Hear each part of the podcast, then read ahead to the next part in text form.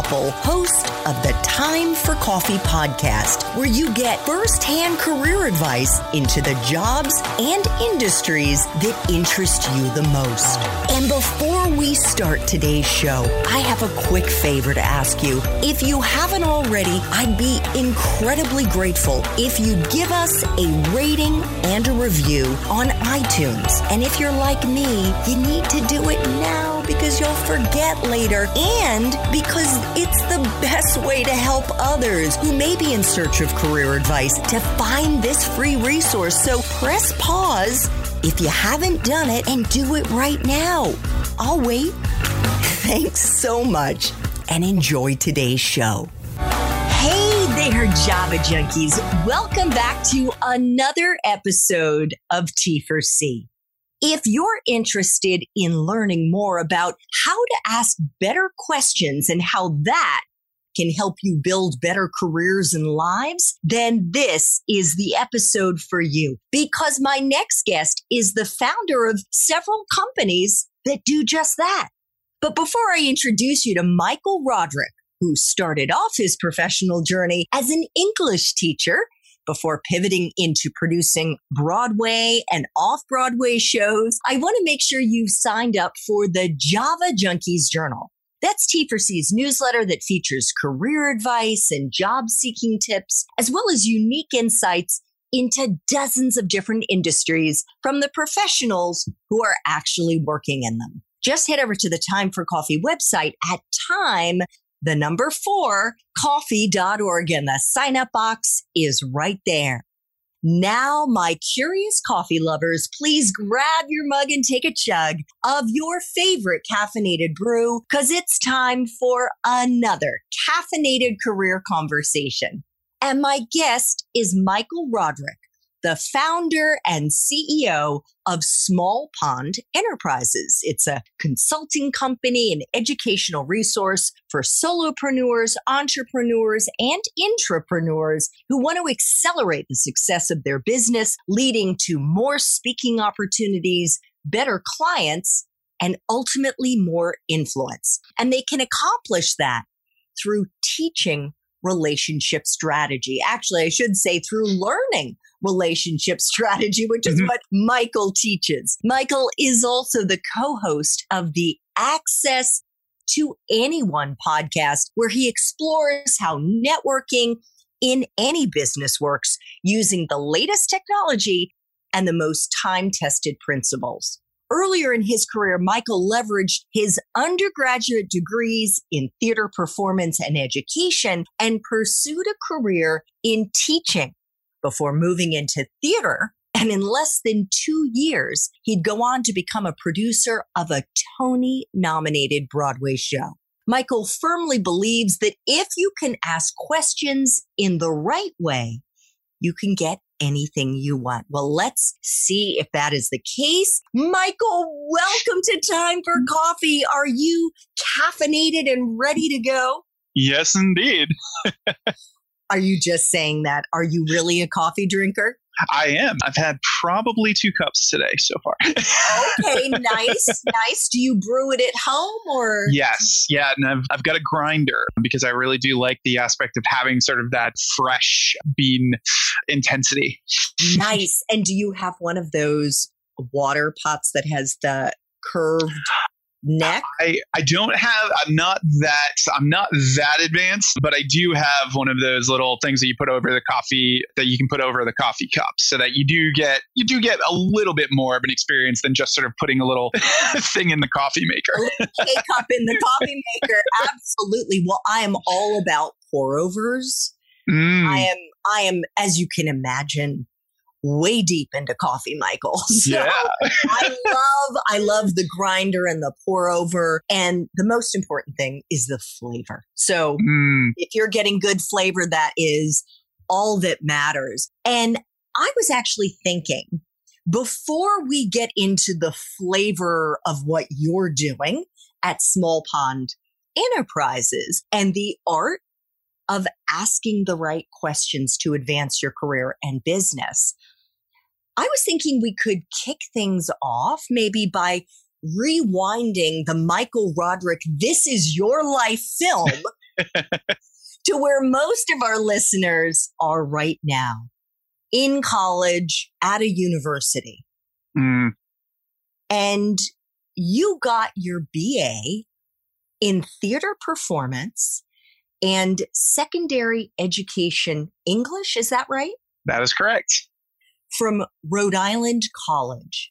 Yes, indeed. Why did you want to study those subjects? And did you know what you were going to do with your degree when you graduated, Michael? Yeah. So, uh, as most people who sort of end up in the theater world, right? I had been doing theater ever since I was a young kid. I had been, you know, in you know different like drama clubs and projects and things like that and when i went to my parents and you know had that conversation of wanting to study theater there was also the discussion of well what will your real job be so um, my mom had actually been a teacher and I used to go and I used to help her. She was a kindergarten teacher. So I basically decided, okay, well, I'll double major and I'll kind of see, you know, what I think of this teaching thing. I'll see, you know, what I think of this theater thing and I'll see kind of how they play together and like, you know, what are my, you know, what are my thoughts, you know, in it. So I basically started, interestingly enough, I started in elementary. I started taking all of the courses for elementary, but then I was offered the opportunity to drama coach at my old high school. And when I went and I started drama coaching in my old high school, I realized that I liked the high school age better. So I actually switched to secondary ed and then I basically overloaded my credits. So basically, because I had sort of started down one path and I actually had to shift. So I would have instances in which I was a full credit course load as well as a full credit co- course load during the summer just to be able to sort of manage kind of both types of things. Wow. That is a lot of coursework.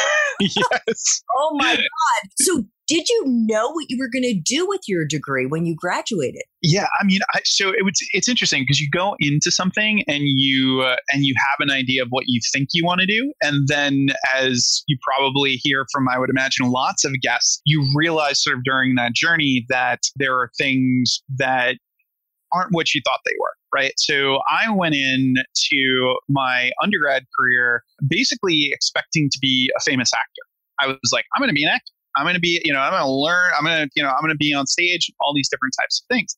But over the course of the time that I was going through that major, I ended up working in the costume studio at the school. I ended up learning more about directing. I ended up learning more about playwriting. I ended up learning a lot about just all the different sort of varied uh, parts of the industry. So I eventually reached a point by the time I got to what I like to refer to as the victory lap, because, you know, you do that extra year to finish out all the credits, right? When I got to sort of that point, I had learned so much about the industry that I started to think, well, what if I created things? So by the time I was in that last year, I actually had written my own play, directed it, produced it and sort of like you know put all the pieces together as well as created a showcase for up and coming directors from the you know fr- from from the school so i always sort of i guess you could say i always sort of had that like entrepreneurial sort of aspect to things and this was all while i was doing my student teaching and and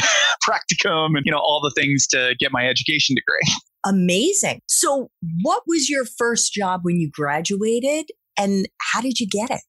Yeah. So my very first job was a teaching job. I got, and interestingly enough, I actually was offered two jobs on the same day. So I did all of my under all my undergrad. I, I basically applied to a bunch of teaching jobs in Rhode Island, and I had a friend who was the pastor at another school in New York and it was an all boys Catholic high school on the Lower East Side. And he calls me up and he basically says, You know, I'm teaching at this school, LaSalle, and they need English teachers. Would you be interested in interviewing? And that's actually where the name of my company came from because I went to a bunch of my friends and I said, this is a big deal going to New York and interviewing. And they said, you know, here you're a big fish in a small pond. You go to New York, nobody's going to know you. Here in Rhode Island, everybody knows you. You can have pretty much anything you want. But if you go to New York, Like nobody's going to know you. And that's really where the name of the company came from because when I got to the city, that's really what I did was sort of create this small pond of people around me that really helped me sort of, you know, move my career forward and make more happen. But to to answer the question about the job, I went and I interviewed at LaSalle and I came back and I got a call from my old high school. And they asked me if I would interview there. So I did an interview there and I was directing one of the shows that I had written. It was over the summer. And I stopped for a break during the rehearsal and basically two voicemails were back to back. The first was my old high school saying we would love to make you the head of our English department and run the entire sort of drama program here. And the second was LaSalle, where it said basically, you know, we'd love to have you as an English teacher and we have a budget to have a drama club. And I had that moment where I was just like, you know what? I could stay in Rhode Island. I could sort of do the comfortable thing, or I could go to New York and I could see kind of where things go. And I just, I, I went for New York and I'm really glad I did. Love that. And I have to pick up on what you mentioned during that great story, Michael. And that is where you said, I will create my own pond. Mm-hmm. So talk to me about that. This was yeah. a conscious decision on your part. So what did it involve? Yeah, so so basically I had always been pretty good at sort of getting people together. Even when I was in high school, I noticed that our school's English department didn't have a lot of money for the books and the sports department had tons. So I helped put together a fundraiser for the English department. At the time I was the lead singer in a band and uh, it was called Morbid Cappuccino and love the coffee reference. yeah, right? Uh, and basically we put together a battle of the bands. And I jokingly refer to it as the night I beat George Lucas because it was the same night that Return of the Jedi was coming out again in theaters. And we thought we weren't going to be able to sell, but we sold out the entire auditorium. But we, we only sold it out because of probably one of the wackiest things, um, which only a handful of people know about. So you're getting, you're, you're, you're getting a really like pristine sort of old story. So in my senior year of high school, I had taken six years of jazz dance. So I had been in recitals and I had done a bunch of, you know, uh, dancing and performance. And the uh, fashion show director came to me and asked me if I would choreograph a dance to I'm Too Sexy by Right Said Fred and dance individually, like myself, you know, during the intermission. And I said, Yes. And this particular dance was so well received that it became the carrot that basically got everybody to that battle of the bands because I said if we sell out, then I'm willing to at the very end of the night after I've you know after I've sung to do the I'm too sexy dance, and that was one of the main reasons why we ended up selling out. Wow, show. that is so cool. Well, congratulations. Thank you. Amazing. I absolutely love that. So you ended up going into the big pond, going into the ocean. Probably we should call it of New York City. Yeah. Working at LaSalle. How long did you stay mm-hmm.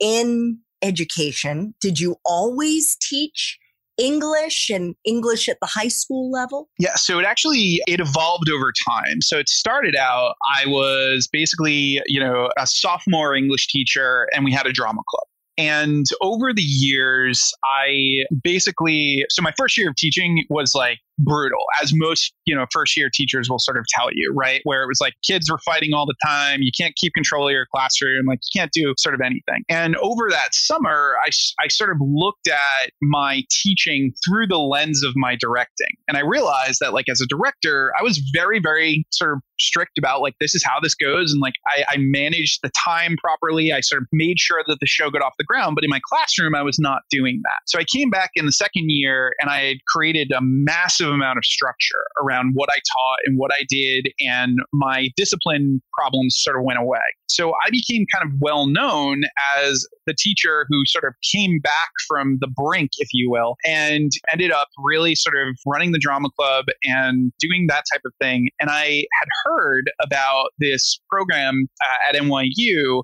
called Educational Theater. And basically, the idea was that you would take educational principles and theatrical principles and fuse them together so that you would actually have students acting out things and doing dramatic activities to learn the material. So I started to incorporate all of this into my classroom teaching, and I became well known as a result, you know, as, as a result of that. So much so that I ended up basically mentoring student teachers from that program. So if you want to talk about sort of like the highest level of inception, if you're talking about education, I was teaching while learning about teaching, while evaluating other would be teachers and sort of breaking down things and sort of, you know, and helping them. So by the time I got to the, the end of my time at LaSalle, I was the head of the English department. I ran the drama, I still ran the drama club, but I also had gotten the pool to agree to allow me to teach a class for seniors called Exploring World Lit Through Drama, where I took world literature and I helped them create their own plays, raise their own money, taught them sort of all of the entrepreneurial things that nobody kind of teaches you, right? And sort of like helps you with. And through all of that, I ended up being approached by the head of by the head of the school at the time, and they asked me to be the dean of discipline for summer school for a couple of years, where basically it was my job to sort of make sure everybody was sort of in line and kind of manage the whole sort of summer school experience. So yeah, there were a lot of sort of evolutions that happened. And while all of this was going on, I was running a theater company, raising money for shows, doing shows in the evenings. So I didn't sleep a lot. it doesn't sound like it. So tell us about how you created your own small pond in yeah. the big ocean of New York City. Yeah. So interestingly enough, it started with a Yahoo group. So I had a friend who had been a Lincoln Center Directors Lab graduate. And she started a Yahoo group of all of the other Lincoln Center Directors Lab graduates. And at the time, this was probably about 2005, 2006, somewhere around there. Basically, people weren't getting inundated with email in the same way. So you could sign up for that group and you would get a bunch of emails from people that were going out to the group telling you about things that they needed. So basically, what I would do is I would go through, and because I had been a director and I had sort of had all these actors that I knew, and because I was at NYU and I knew people who were trying to cast films and all this stuff, as things would come up and people would ask, I'd just introduce people to each other. So what happened was suddenly I was getting more and more people kind of coming to me and saying, like, we need to meet, we need to hang out. So I was producing shows for them and sort of helping them with that. And while I was at NYU, one of the things that I realized was the fact that most of the students there, they loved the performing side of it, right? They loved the aspect of like doing a show, but they didn't love the producing side. They didn't love all of the logistics. And that was what I really enjoyed. So I started becoming the de facto producer for a lot of these things. And I ended up with all of these shows that I worked on and became really well known within that space. And then there was one more thing that sort of really kind of turned, like, really made things really hit. And that was there's this thing I like to call the bar party effect, where when we first started raising money for shows, you would say to your friends, "Hey, here's a you know, come to this bar and drink, and you know, donate some money to the show, and we'll raise enough money if we get enough people." But the thing was, once you did one bar party, and you invited somebody to the next one, basically the crowd would decrease and decrease and decrease and decrease right? And that is the bar party effect is basically like anything that you create, whatever it is, the very first one gets the the widest amount of attention.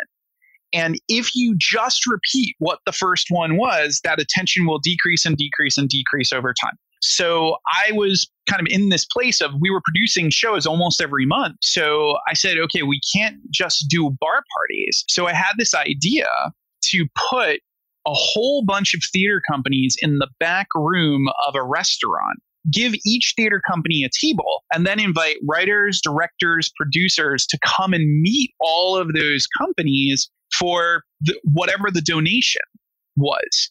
And as a result, what ended up happening was I developed all of these relationships with some very, very high profile people within the theater world, including people involved in Broadway. Because one of the things that is most important to understand about any decision maker is that decision makers almost always leverage their time as opposed to trade it. So they're way less likely to say, Yes, I'll meet with you one on one, as they are to say, Yep, I'll sit in on a panel, or Yes, I'll take a table, you know, at your event. When I realized that was the way to sort of bring people who I had never gotten to meet into sort of the equation, that really helped build that small pond because now all these people were talking about me because I would host these events. And it was like, do you want to be part of that event? I, I, went to that event and I met somebody really great. And that's been a theme throughout my entire career. The fact that when I put people together, they then go and tell their friends about it. And it's one of the most powerful things that you can do.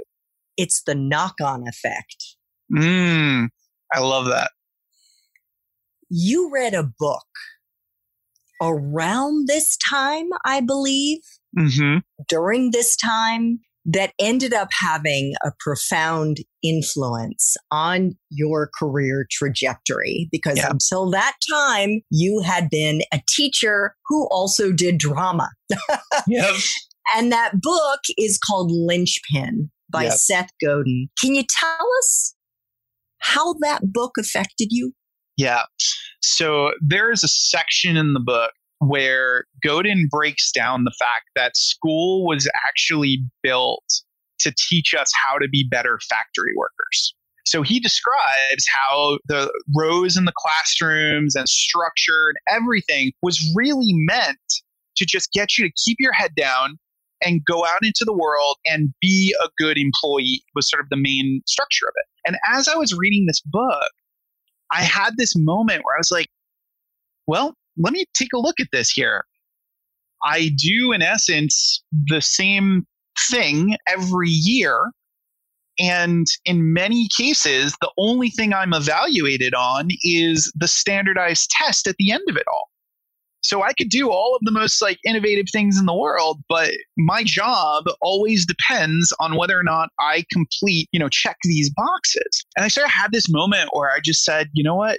I'm actually a factory worker you know that's really what i am at this at this point because i'm just following the same sort of path i'm doing this this same thing i'm making it interesting for myself because i don't want to be bored but in essence, it's going to be the same thing year after year after year. And when I realized that, I basically had this moment where I said, well, I'm a gifted teacher. And I know that. I know that I have a gift for taking complex things and boiling them down. What if I taught other things? What if I stepped outside of the classroom and really incorporated all of this educational methodology that I've built into other things that I'm excited about, into other things that I want to do. And at the time, I had had that interest in Broadway producing. And I realized that there were very, very few people within the Broadway producing space who were actually doing anything teaching oriented. Everything was a black box at the time. So I realized if I can teach some of these things, if I can help some people understand sort of how all of this works, then there's a pretty good chance that there could be some business opportunities there. It could be a way for me to just grow within the industry. And that's where things went. I reached out that summer and I told them, you know, I really appreciated everything, but I cannot come back in the fall. And I stepped out on my own. So it was this time then that the bright lights of Broadway beckoned. yep. How did the relationships that you had been cultivating until that point through the non bar party method play a role in accelerating your transition from English teacher to teacher of how to connect, but also to Broadway producer? Yeah. So, in essence, what ended up happening was I found that because I was hosting things, people that I didn't know and people outside of my circles would end up showing up at those things. And I had learned about this concept of the strength of weak ties, which there was this study done by a sociologist, think it was Granovetter was the name. And basically, the study that was done was that there were two groups of students. And the first group asked their close friends and family for jobs. And the second group asked people that they barely knew for jobs. And the second group outperformed the first.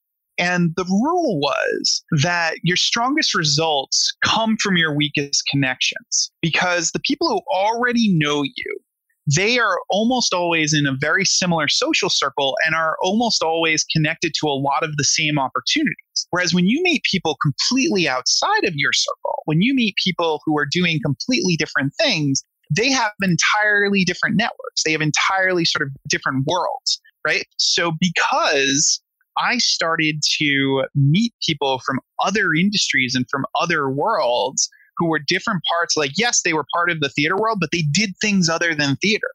Right. And I didn't just say, like, oh, I only want to hear about your theater stuff. I'd be like, I want to hear about this real estate thing. I want to hear about this finance thing. I want to learn. I want to know as much as possible about all of the facets of sort of the work that you do. Well, suddenly I'd get invited to a finance gathering or I get invited to a real estate thing or I get invited to a tech thing. And that was what led to being introduced to some of the higher level people within Broadway. And I met some of the biggest producers not through other people in the industry, but through somebody's personal trainer, through somebody's friend on the finance side, through somebody who sold insurance. That was where all of my major connections and opportunities came from. Every once in a while, there might be somebody who introduced me to somebody else at that producing level. But the thing that we forget specifically about industries is that industries are governed by reputation. And if I make an intro for you and we're in the same industry and that intro goes poorly, then it affects my reputation and it affects the way that I'm perceived within the industry. So if you imagine if we were living in the same apartment and somebody doesn't do the dishes or take out the trash, that's a major problem. Conversely, if we're living in separate apartments and you decide not to do the dishes, that's not my problem.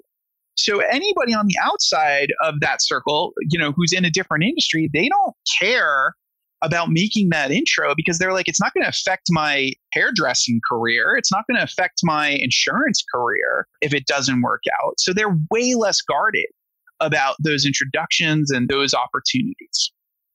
So, what was the opportunity that so, presented itself to you that got you your first big producing gig?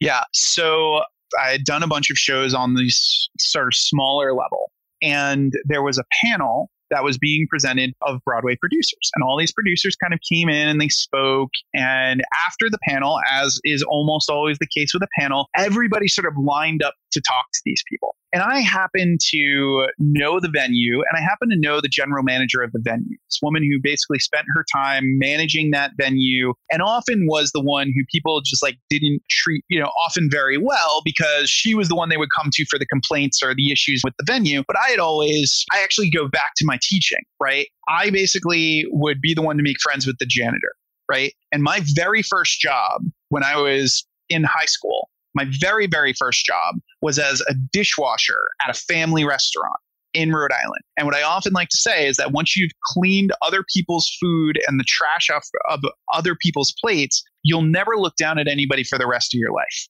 And I would always, no matter what position people were in, I would treat them really well and I'd, I'd have conversations with them because we're people at the end of it, right? So I'm standing there and she just leans over to me and says, You know what? Everybody's trying to get to these people but they're going to be at our Christmas party. And two weeks later, I get an invite to the Christmas party. So I'm at the Christmas party and I see one of the producers that was on that panel. And I'll never forget this because I had the most important conversation with myself that I ever had. And that was up until this point, I very rarely ever interrupted anybody. If they were speaking, I would wait around. I would, you know, all these different types of things. But I was producing a show that night and I had about 15 minutes at that party. So I didn't have the time to basically wait around and see if she was going to be open later on. So I had the conversation of if you don't go and interrupt this conversation, you might as well forget about having a producing career. And I walked up to her and I interrupted and I said, I'm so sorry to interrupt, but I saw you on the panel and I thought that you were just really fantastic. Uh, and it's been a career that I've always been really interested in and would love to just hear more about it. And she asked me, Tell me about yourself, tell me about what you do. And when I told her I was a teacher, that was what sparked her interest. So she asked me a bunch of questions about teaching and we were talking. And then she said, What are you doing tomorrow night? So, well, you know, I'm on the wait list for a show. And she said, Nope, you're coming with me. And she invited me to a cocktail party with a bunch of members of the Broadway League. And that's where I met a number of major Broadway producers who basically said, Yeah, happy to grab coffee and chat and sort of have more conversations. And that's really how I got into the industry. Oh, what a powerful story, Michael. It reminds me of a philosophy that I have landed on over the last several years since starting Time for Coffee and interviewing incredible professionals like yourself. And that is what I call the role of magic in our mm. life. Mm. Some people might call it serendipity. I call it magic because I have this mnemonic with M's. and the more that I hear stories like yours, the more I am convinced that things happen in our life at all different times. But I speak specifically to our college students and our young professionals in our audience today. We cannot look in our magic globe, in our, uh, what is that globe that fortune tellers use? That ball, the glass. Crystal ball? Crystal ball. There you go. Yeah. We can't look in a crystal ball and say, you're going to meet this person at such and such a time, and that person is going to change your life that person is going to open a door for you that you didn't even know existed. But it will happen. Yeah. if you put yourself out there, if you put yourself out there and go to those events, go to those parties, and I recognize over the last 18 months, we're doing this interview in the middle of June 2020. That has not been possible to go out there, but hopefully that is behind us now put yourself in situations where magical encounters can happen.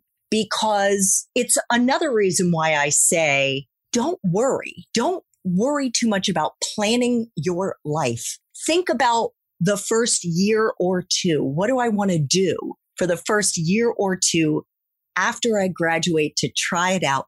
Because magic will happen. You will have these experiences that will move you in a direction that you could not have anticipated.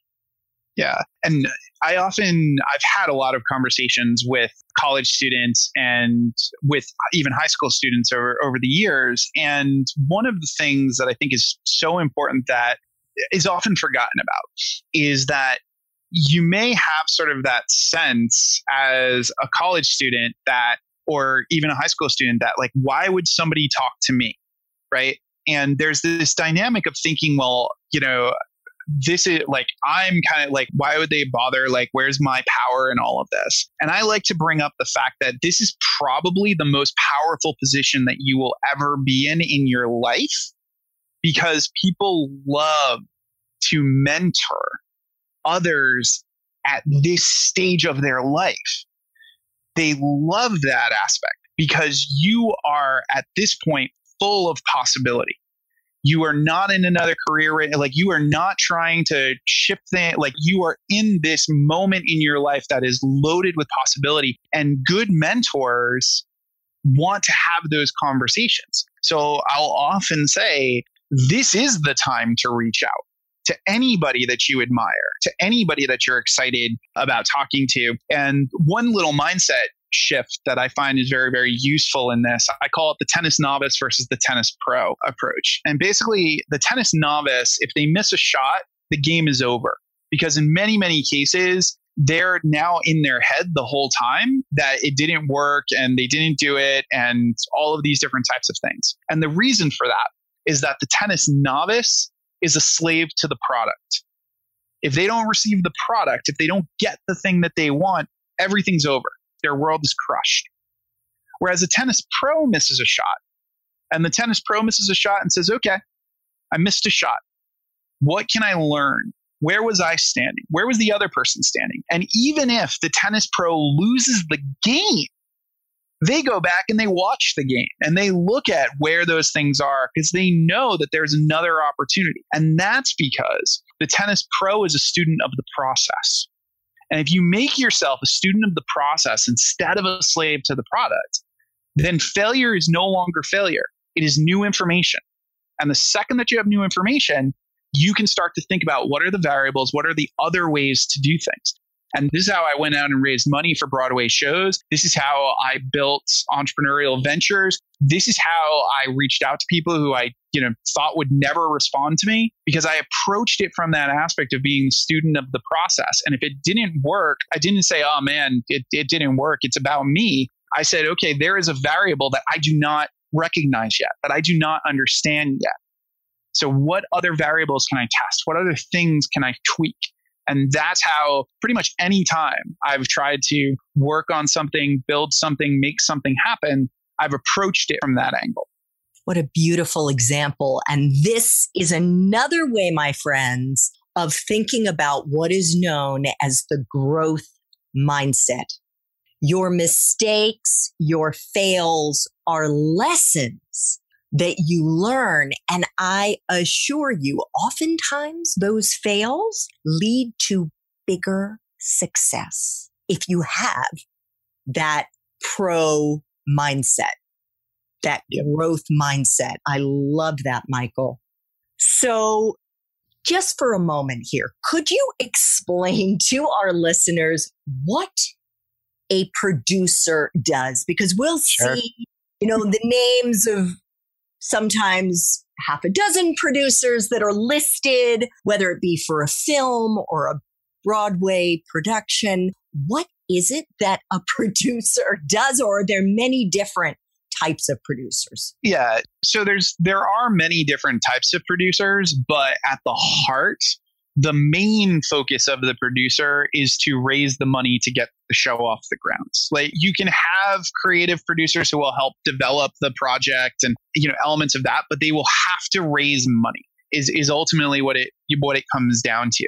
So if you're trying to become a producer for Broadway, you are going to very very likely need to raise money under probably another producer right? And find investors for that project to get that project off the ground. Once you've gotten that project off the ground, then there's a little bit more credibility. So it's easier to raise money for future projects. It's sometimes you're able to choose your projects or, you know, develop your own stuff. But at the heart of it, producing is about finding the resources to make the show happen you talk Broadway, it's it's big checks. You go down from Broadway to off Broadway and uh, you know independent theater and all the smaller things. It's that aspect. You've got to find the resources, and if you don't have the money, then you have to figure out other ways to do it. You have to figure out like, are you going to do a reading? Are you going to do a reading at a community center? Like that is what producers' jobs are to find the resources to make that show happen. Okay. And what was it about that role that really appealed to you as somebody who had been an actor, a performer, and involved in the process as well? What was it about that that really lit you up? It was this aspect of basically being at the very sort of top of the whole thing and being able to see like all of the pieces coming together, right? It was this aspect of having this realization that like you are responsible for making this whole thing happen. And I was always fascinated, and I've always been fascinated with sort of how things work. And this is one of those roles where, like, you get to learn how everything works, right? You get to be in every part of the industry and understand so many different things when you take on the role of a producer.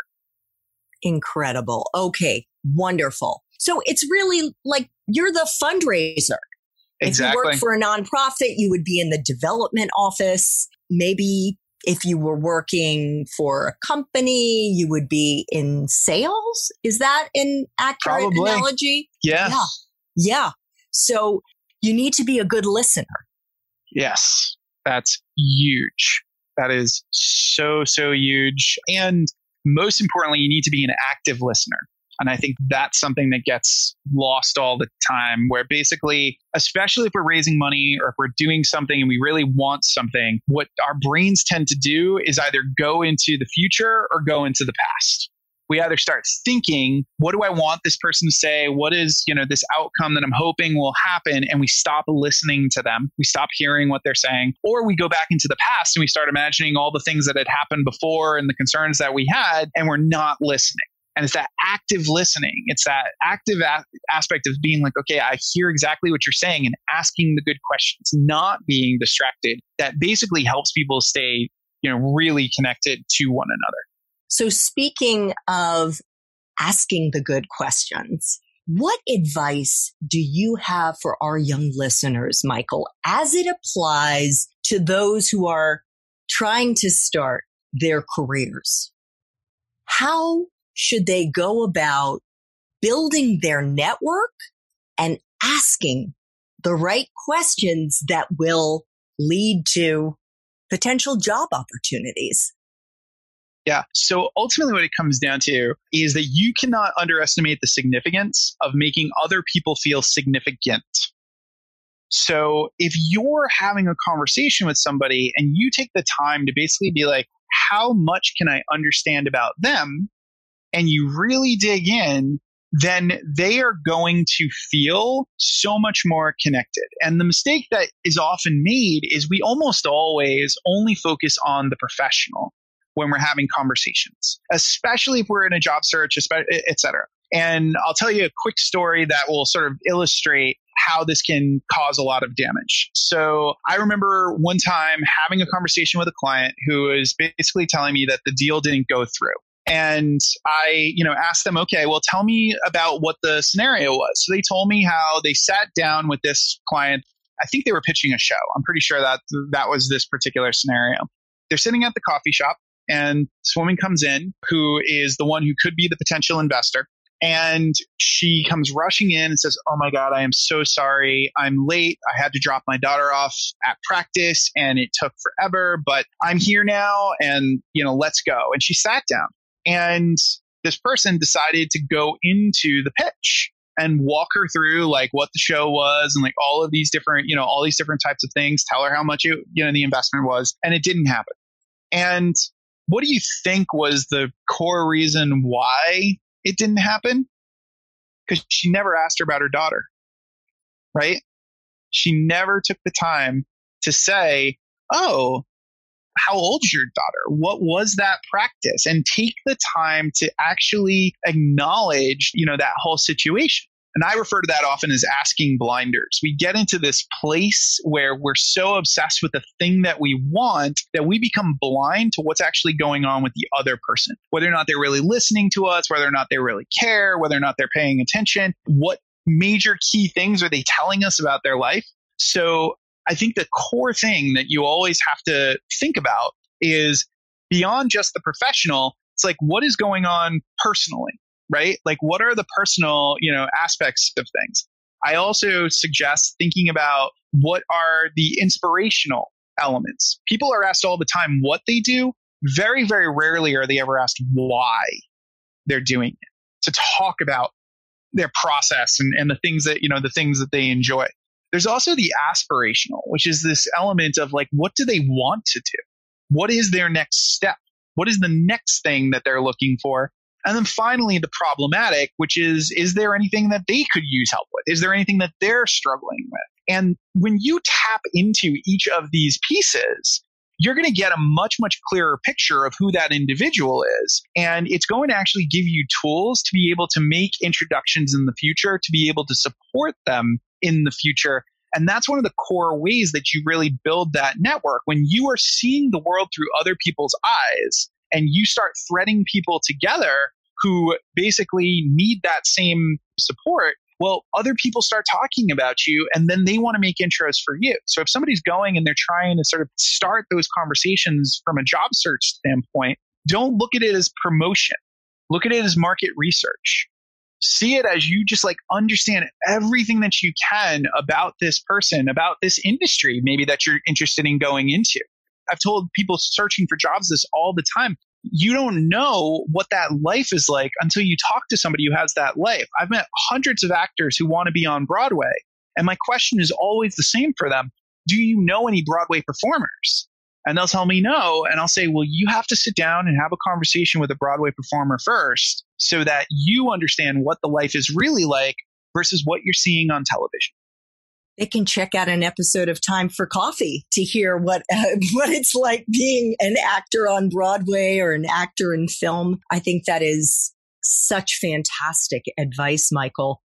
It's about thinking of the person who is across the table from you on the other side of the screen as a human being. So important.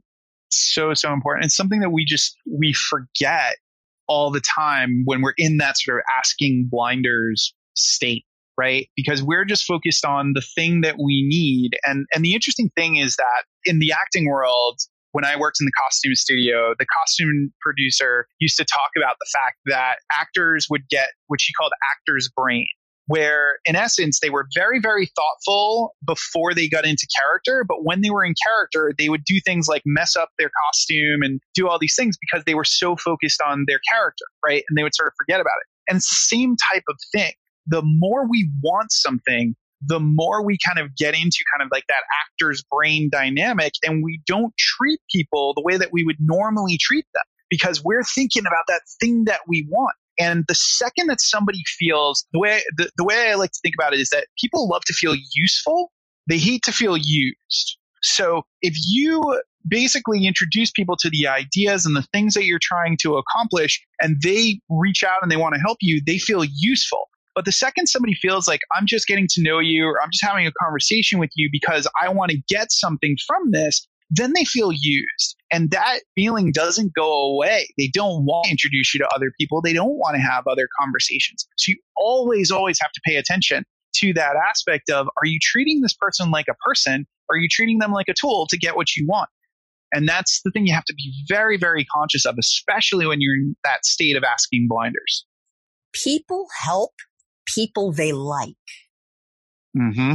And I think one of the mistakes that people of all ages make when they network, to your point, Michael, is that they think about it as a transaction as opposed to an opportunity for a heart to heart connection. Mm. Yep. And to get to know that person, to be curious about that person and to learn from that person. And I know you have said very wisely that you should ask for advice, not favors. If someone feels that you really are open to learning and that that really is what the conversation is about, their guard goes down. Yep. And the interesting thing is that there's basically brain chemistry behind this, right? Because if I ask you directly for something, our primitive brains are in control. And it's like we're back in the wild and you're going to feel whether or not you realize it's happening or not, you're going to feel like I'm trying to steal your food. And I'm also going to have that same feeling. But if I ask you a question and I say, do you have any ideas? And I invite you to be a thought partner well, your brain has to leave fight or flight and it has to go up to that level of reasoning. It has to go up to that place where it's like, okay, well, let me think about this and let me sort of go through, you know, this process. And then it doesn't, we're partners on this. We're figuring this out and you get so much more when that happens. I, I often like to say that you limit the things you get in life when you limit other people's creativity. So if you give people that opportunity to be creative, in helping you solve that problem, you're going to get way more out of it than if you're like, can you do this thing for me? This super specific thing. Can you give me this introduction or whatever that, you know, whatever that aspect is? If you're like, you know, this is something I'm trying to accomplish. Do you have any ideas? Do you have any thoughts on this? You never know where they're going to go next, what they're going to think of, what their creative mind is going to, is going to create for you. And you actually tested this, didn't you? Mm-hmm. with specific kinds of non threatening questions that would lead to more doors being opened. Could you talk about that? Yeah. So, so in essence, like basically, if you are asking questions that engage people in basically spending more time talking about themselves, right? Like if you stay away from a lot of the stuff that's just going to be a yes or a no, then people will feel even closer and even more interested. Right. So if you say something like, well, you know, do you like your job? That's a yes or a no. Right. But if you say, let's say you're talking to somebody in finance and you say, you know, from what I've read, it seems like there are just a lot of really, really intense hours in finance. It seems like people are just sort of always, always working. I'm curious, do you agree with that? Do you see that in your own, you know, in your own career? And also, if if so, how do you how do you navigate it? And there's no way to just say yes or no to that, right? Like you you you suddenly crack this open and get people talking about things. And and the, the thing that will always help you is specificity, right? The more that you're able to start to like dig into the details of something and the better question you ask, the more specific that question, the more you start to get them talking, the more they want to talk to you, the more directions that they're going to go. So if you really take the time to think about what are the ways that I can really make this question something that launches a conversation, something that gets us talking about lots of different things, as opposed to, okay, yeah, this is a standard sort of interrogation, if you will. Fantastic advice. Before we pivot to the final questions that I like to ask all my guests, Michael, I would love to connect the dots to where you are now. Mm-hmm. You founded Small Pond Enterprises, and yep. we now know the story behind it. I believe you founded it almost 20 years ago. Yeah, it's a, yeah, it's been a it's been a while.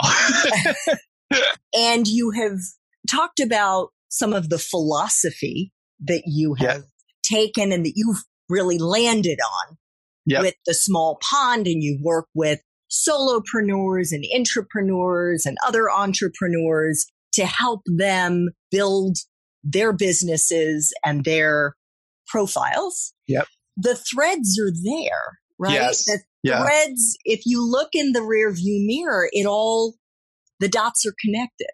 Yeah. So ultimately, when you start to accomplish things, people then start to ask you how you did it, right? That's the most sort of common thread that you see in any kind of expert based business, right? Like when you sort of start to move into that thought leadership space, basically people are like, okay, how did you get into all the doors that you got into? So people were always curious as to how I got into all the doors that I got into.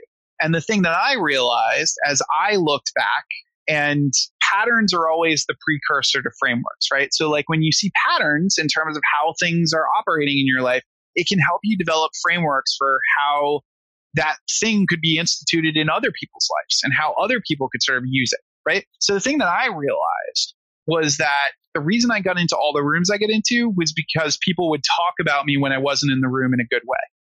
So I basically started to ask, okay, can I teach others how to develop that level of referability where basically people just want to introduce you to other people?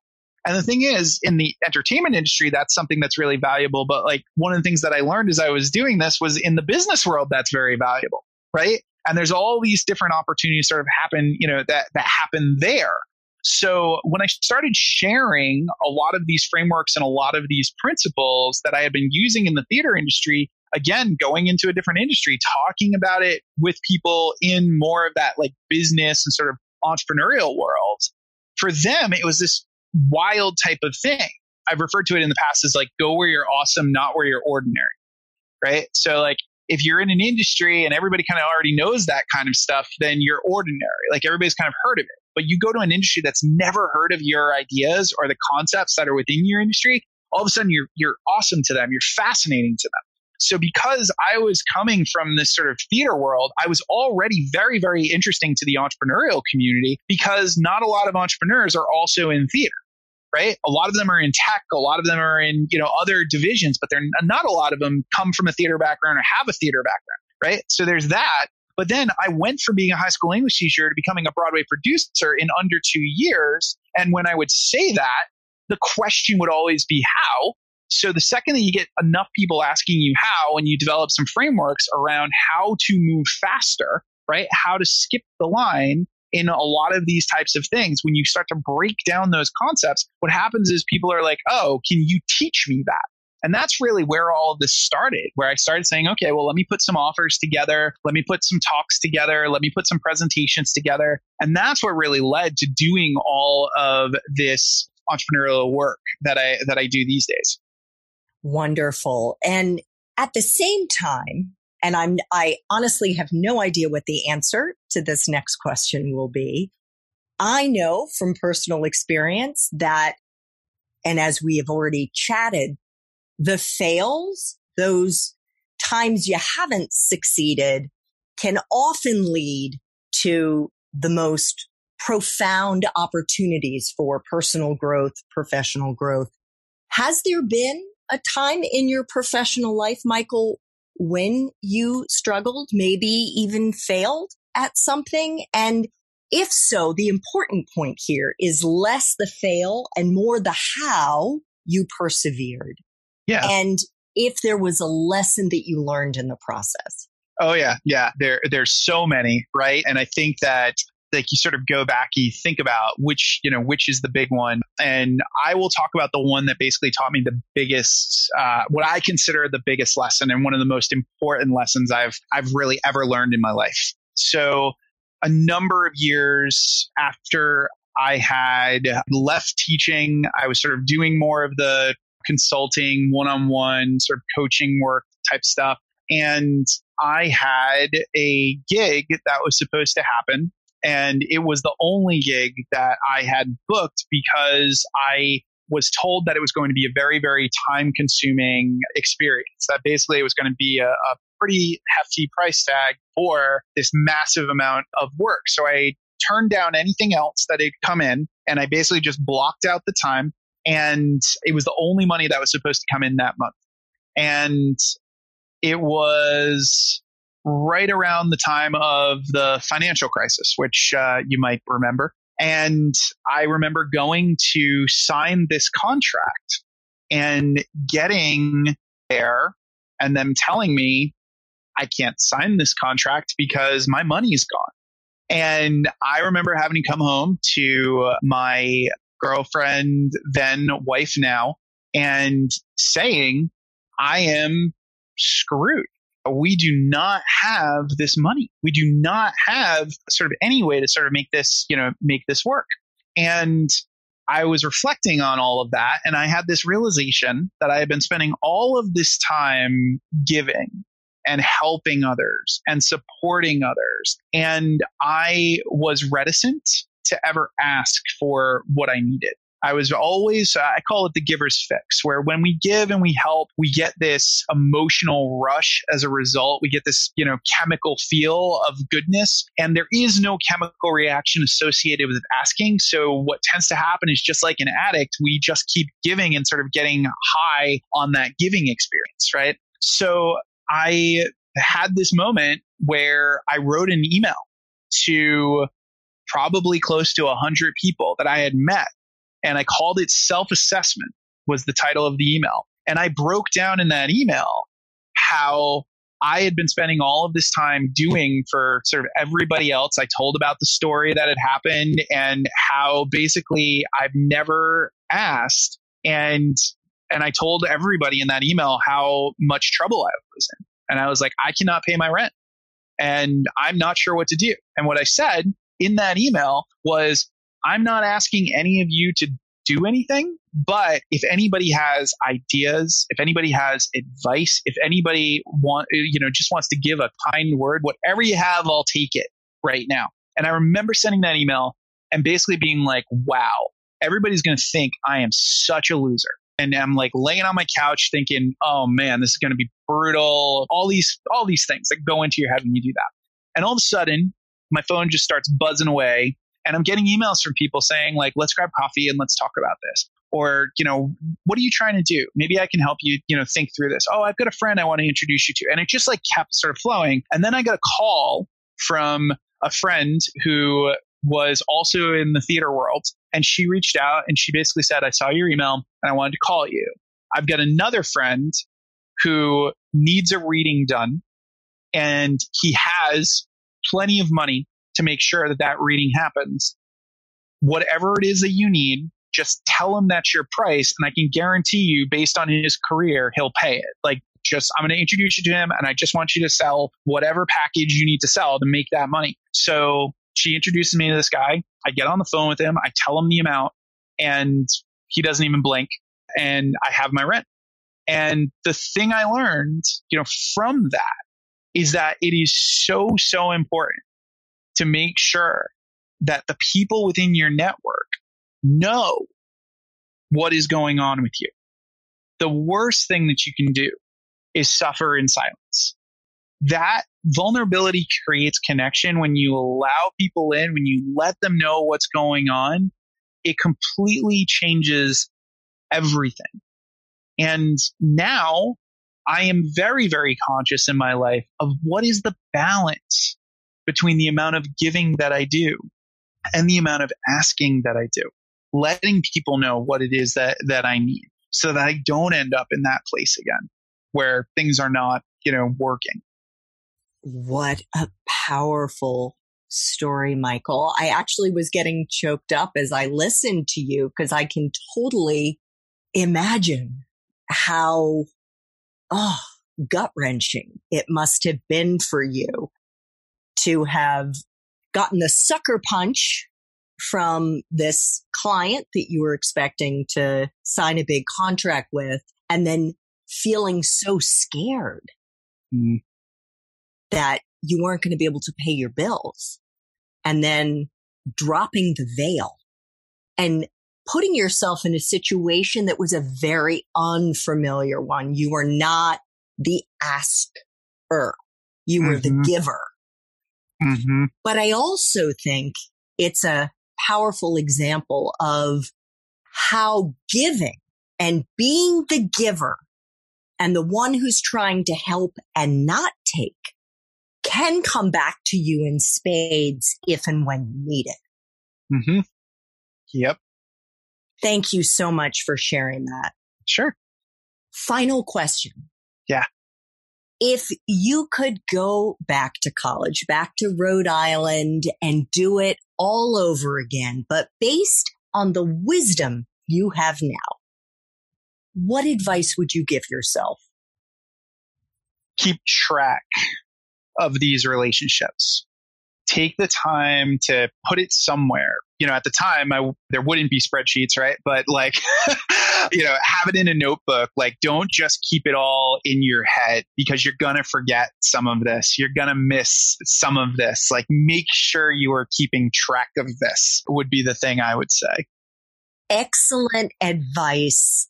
Michael is the co-host of the Access to Anyone podcast, which you are definitely going to want to check out and subscribe to, where he explores how networking in any business using the latest technology and the most time tested principles works. Michael, I want to sincerely thank you so, so much for making time for coffee today with me and the T for C community. Your gifts as a natural teacher, educator, communicator, just all around amazing networker and great guy just came shining through. This was just wonderful. Thank you so much. I really, really appreciate it. Thanks so much for listening to this latest episode of T for C. And if you're interested in learning more about my coaching services for confused college students and recent grads, feel free to check out the Time for Coffee website under the coaching tab at time, the number 4 coffee.org or text me at 202 236 5712. That's 202 236 5712.